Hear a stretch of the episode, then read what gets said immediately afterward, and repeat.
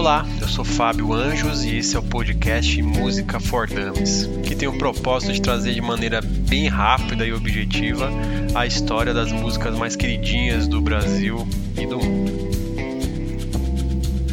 Sem dúvida, um dos maiores sucessos da geração 80 do rock brasileiro, a balada mais esganiçada dos últimos tempos. Hoje a gente vai falar sobre Me Chama, do no mínimo peculiar João Luiz Wonderbag Filho, o Lobão.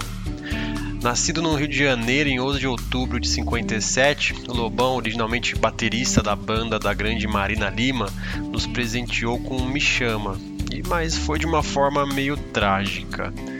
Logo ali no início dos anos 80, o Lobão namorava uma holandesa chamada Alice Van Moerlen, também conhecida como Alice Pink Punk, que morou aqui em terras tupiniquins por seis anos. Aliás, vale a pena pesquisar um pouco sobre a Alice. Ela tem uma história bem bacana também. Era meio que um sex symbol ali da, da época. E o mais engraçado é que o Lobão era o contrário disso. Ela era tecladista e fez parte da primeira formação da banda Lobão, que se chamava Lobão e os Ronaldos, pelo período de aproximadamente um ano, até o momento em que seu relacionamento com o Lobão acabou e ela decidiu voltar para os Países Baixos de onde nasceu. Nessa época, o Lobão tinha algumas grandes questões. Uma delas envolvimento com drogas e seu comportamento talvez ali politicamente incorreto. Em 1984, sua mãe, que tinha uma doença cardíaca, se suicidou e deixou uma carta responsabilizando o Lobão pela sua morte. Pesado demais. E de frente com essa situação toda, obviamente abalada, a Alice e o Lobão acabaram fazendo uma viagem para a Holanda, procurando dar aquela espairecida. Porém, no meio da viagem, o pai da Alice também me morre. E o Lobão acabou voltando sozinho para o Brasil e pior do que de fato foi. Além de todos esses reveses, a situação financeira do Lobão conseguia estar pior. Aluguel atrasado, luz cortada e vivendo à base de pão com mortadela. Foi nesse ambiente caótico e trágico que Me Chama surgiu, uma espécie de grito do Lobão frente à agonia de estar ali sozinho, passando por tudo aquilo. Se a gente prestar bastante atenção na música, é, ela acaba deixando nos seus versos claro todo esse, esse ambiente. Por exemplo, no verso Me dá vontade de saber aonde está você, me telefona. É o Lobão ali, claramente, num apartamento com o telefone parcialmente cortado, né? Que só recebia ligação, aguardando agoniado algum contato da Alice.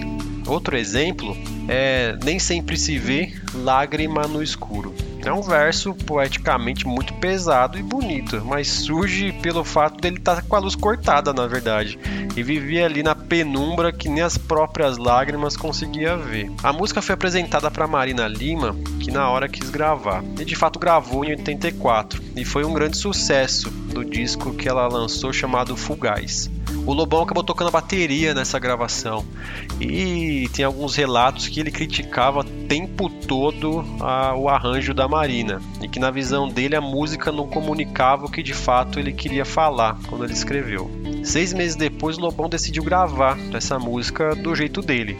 Porém, quando apresentou para a gravadora, o projeto foi logo engavetado todo mundo achava meio desconexo cantar uma balada de maneira meio esganiçada, grunhida, como ele fazia. Além de que no momento a versão camarina ainda estava tocando nas rádios e era um baita sucesso. A música na versão do Lobão veio a público quando ele entrou para a trilha de Bate Balanço, que foi um filme lançado em 89. E o filme e a música acabaram explodindo nacionalmente, foi realmente um grande sucesso. Me Chama foi a música de rock nacional mais tocada nos anos 80, obviamente incluindo a versão da Marina também, né? Acabou ficando em 47º lugar na lista das maiores músicas brasileiras, segundo a revista Rolling Stones. Me chama uma música com uma história pesadíssima, mas é a prova da mágica que a música tem de transformar esses momentos trágicos dos compositores em obra de arte.